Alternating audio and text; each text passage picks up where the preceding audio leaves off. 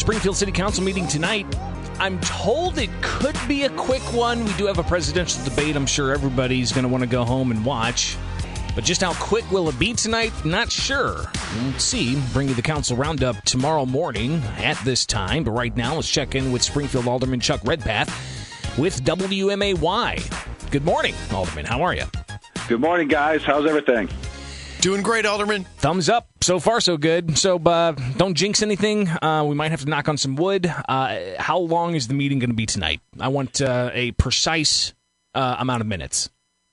Uh, yeah, that's need... a funny one. That's a funny one out of the gate. But bottom line is, is that we have some important things to talk about. Obviously, the police reform ordinances coming forward, and and a few other things. But uh, everybody, uh, as you said, really wants to get out and uh, watch this debate tonight. So I think uh, we're going to try to uh, hold the comments down as best we possibly can. It's hard to keep some people to keep their mouth shut, but you know how that works. Well, it's actually what makes the council roundup the council roundup. Uh, well, we got to give you guys a little info for tomorrow. Yeah, darn know. right. Yeah, that's right. Uh, so let's talk about those police reforms. Of course, people who aren't familiar with Chuck Redpath, uh, you're formerly of law enforcement. It's in your blood. Uh, you're a long lineage of uh, law enforcement. So you've got this measure that was brought forward by uh, Ward Two and Ward Three aldermen Doris Turner and Sean Gregory that would provide some reforms to how Springfield police operate. Uh, give us a little bit of a rundown on what that uh, package looks like and what you hope to possibly amend it with. Well, basically, they brought reforms that uh, probably they found on a national level, uh, things that were going to, in in my opinion, uh, might handcuff the police or or cause the police not to have uh, the tools they need to, uh, you know, pr- protect us here in the city of Springfield. Um, through, uh, I believe that Alderman Turner and Gregory both had met with the, the chief of police and their staff and talked about some of the measures and why we need to have the tools that we need to have to for them to do their jobs. And uh, so that ordinance is uh, pretty much uh, prepared now. I know the last uh, tripping point was uh, the use of OC spray, which is uh, basically you know what they have to use to quell situations without having to use deadly force or anything like that. So honestly, I think that the ordinance is probably going to probably get a 10-0 vote uh, at this point, uh, the way I see it.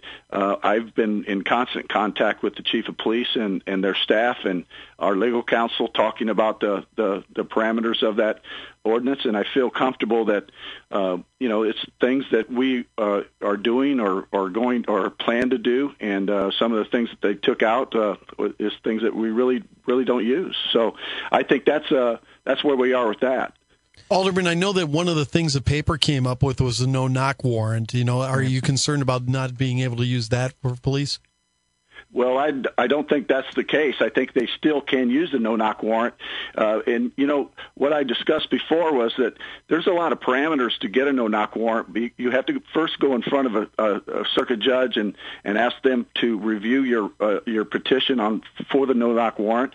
And basically, you got to prove to the judge that, hey, look, there's going to be a dangerous situation here for either our police officers or or a witness or uh, opportunity to destroy evidence. So those things have to be met before a judge will even consider it. And it's mostly the safety of the officers and, and the safety of other witnesses and even the victims that, that we use that type of situation. So it's still going to be able to be used. It's going to be, we don't use it very often, uh, only in times when we, we think there's going to be a dangerous situation. Springfield Alderman Chuck Redpath joins us. We've got a city council meeting tonight and reforms to police could come up. And uh, you, all, you provided a, a variety of different ideas uh, in an amendment uh, that uh, seems to more focus on, you know, uh, developing that mutual understanding uh, between police and various communities.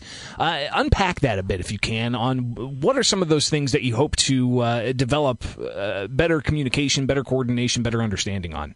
Well, the whole idea is, is for open dialogue and, and communication between uh, anybody out there, not just the, not just uh, uh, certain communities, but the, for everybody to understand that when the police show up, there's a situation, and you know the, the, the first thing we need to do is show mutual respect, and you know people don't have a right to resist arrest or or uh, you know threaten the police or, or anything like that. So this resolution basically what it does is is ask our chief of police to go out and interact with our community leaders and and try to get them to educate uh, some of the public, especially young people, on how they should interact when they're with when they're stopped by a police officer or in a situation.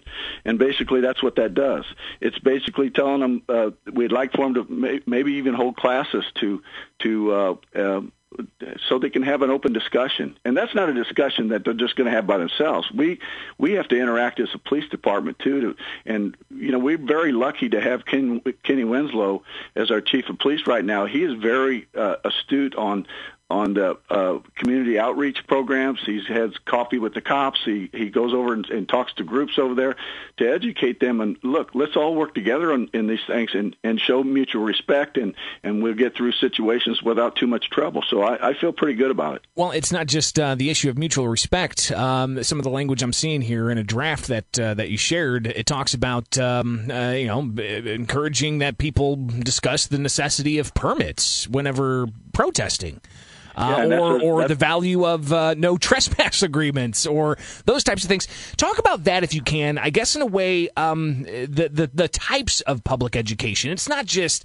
you know, uh, we see this happen uh, a lot, and I think it's valuable where people are um, invited to come into some kind of uh, you know uh, uh, police training scenarios, right? Where they may have uh, virtual setup or whatever it may be, or go along with a ride along, for instance, where you, you might bet. see and- some extremes. But what about this aspect of you know the idea of the the appropriate nature of permits when it comes to demonstrations and the idea of no trespassing? Well, we want you know obviously whenever there's uh, uh, pop-up party type of situations. That's been a problem for Springfield, and uh, that you know people uh, two three o'clock in the morning uh, gather groups through uh, social media. They end up uh, with two or three hundred, maybe four hundred people, and situations go bad at times, like we had downtown Springfield where an individual was shot. Uh, you know that was more of a gang-related situation where you had those people involved in that. But you know we have to try to curtail that kind of thing, and I think what the this this says is is we don't want people going on private property and, and holding their uh, their pop up parties and trespassing and that type of thing. I also believe that um, uh, we uh, are investigating that type of stuff. I can tell you from our police aspect that uh, we're going to try to figure out who the leaders of those situations are, and if we find out who they are, we're going to we're going to move for some criminal prosecution because we have to we have to stop that because they're, they're they're endangering lives and they're putting public property at, at risk and maybe even private property at risk. Springfield Alderman Chuck Redpath, greatly appreciate you taking time with us today, and uh, we'll be watching tonight um, in anticipation of uh, this coming up and some good debate, and then we'll uh, bring it all to the audience tomorrow for the council roundup. Okay, guys, I appreciate your call. Absolutely. Have a good day. You too.